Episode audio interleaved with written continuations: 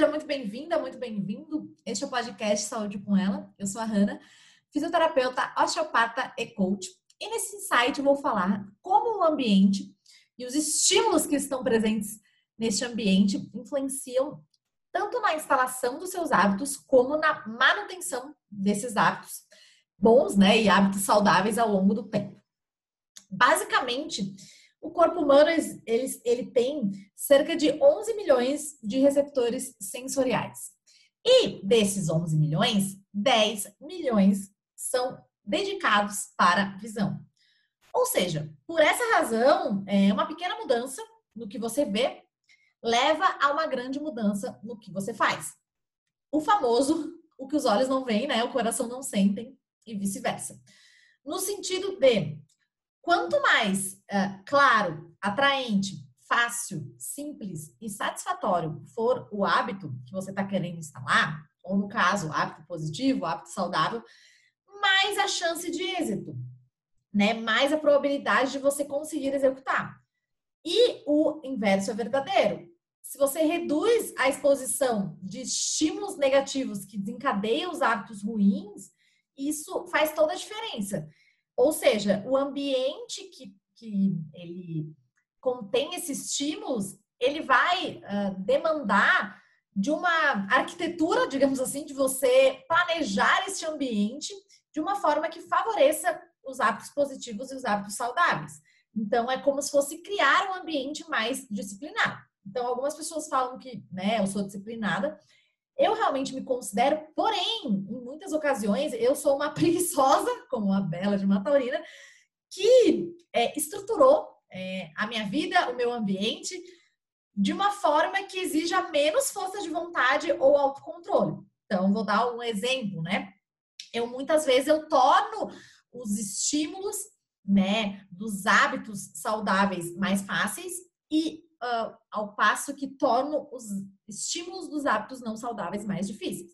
Então, por exemplo, já começa na compra do mercado. Então, eu vou na frutaria, na verduraria, compro frutas, verduras e compro muito pouco, né? Chocolate mais perto da TPM e eu gosto de com bastante cacau, não que é moda, porque eu sempre gostei.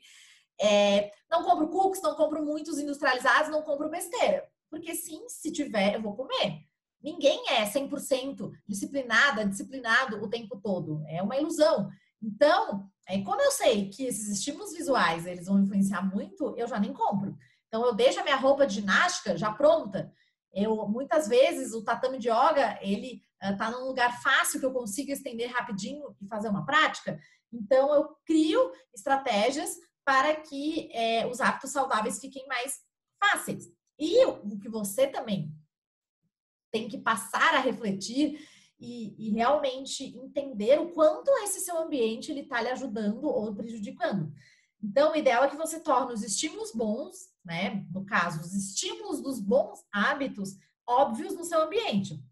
É, basicamente, esse contexto é importante. Então, se certificar que a melhor escolha seja sempre a mais óbvia. Então, que seja mais óbvio você comer banana com canela e uh, pasta de amendoim, que é o meu caso, do que comer uma besteira. Óbvio que existe iFood, aplicativos de uh, ah, para pedir comida que facilitam.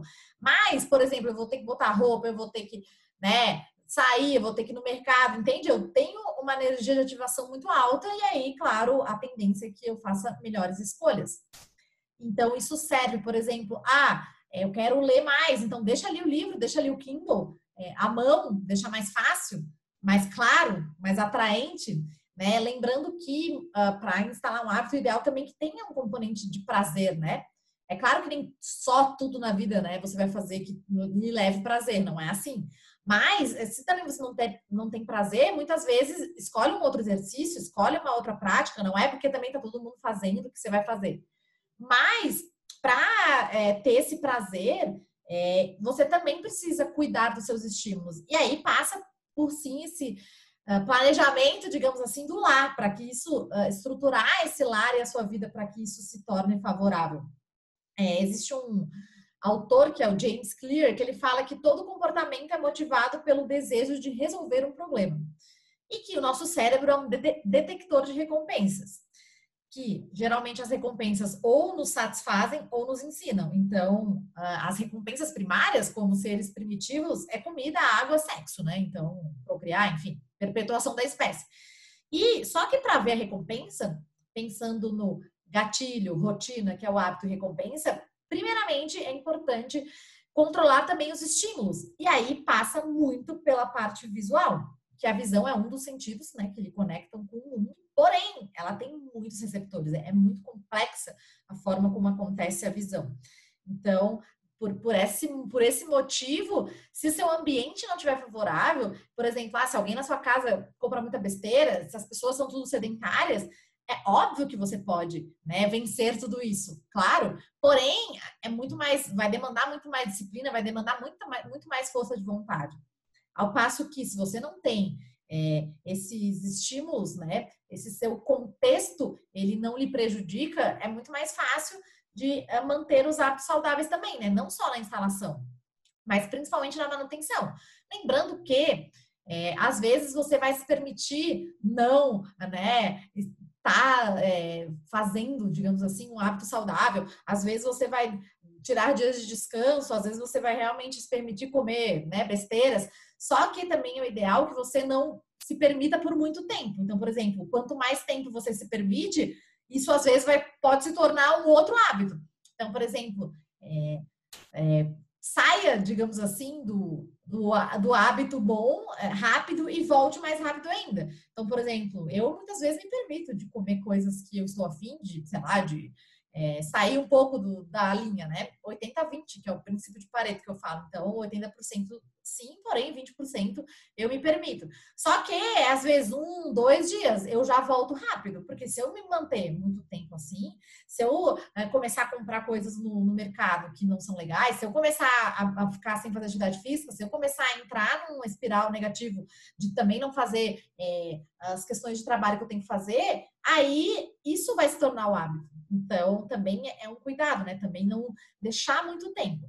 Mas sobre o ambiente, é, eu espero que esse insight tenha lhe ajudado a você observar o quanto os estímulos do seu ambiente eles estão favorecendo os hábitos é, bons e os hábitos que você quer instalar, que você quer manter, e o quanto esses estímulos estão prejudicando. E aí, é, moldar esse ambiente, planejar né, arquitetonicamente, no sentido assim, de fazer com que ele esteja mais favorável. E aí, a execução desse hábito vai ficar mais fácil, né? E, consequentemente, também isso vai gerar recompensa, consequentemente, o seu cérebro vai pedir novamente e, uh, consequentemente, vai ficar muito mais simples e fácil de executar esse hábito. E aí não vai ser o bicho de sete cabeças. Mas um hábito precisa de repetição. Então, você precisa repetir, repetir e repetir.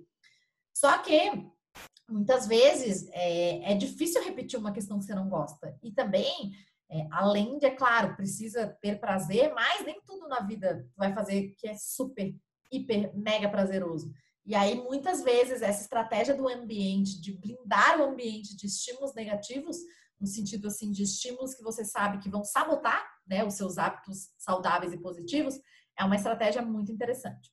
Beleza? Nos vemos na quinta no episódio que tá muito incrível com várias sacadas muito legais. E é isso. Beijo de luz com muito amor e até o próximo episódio.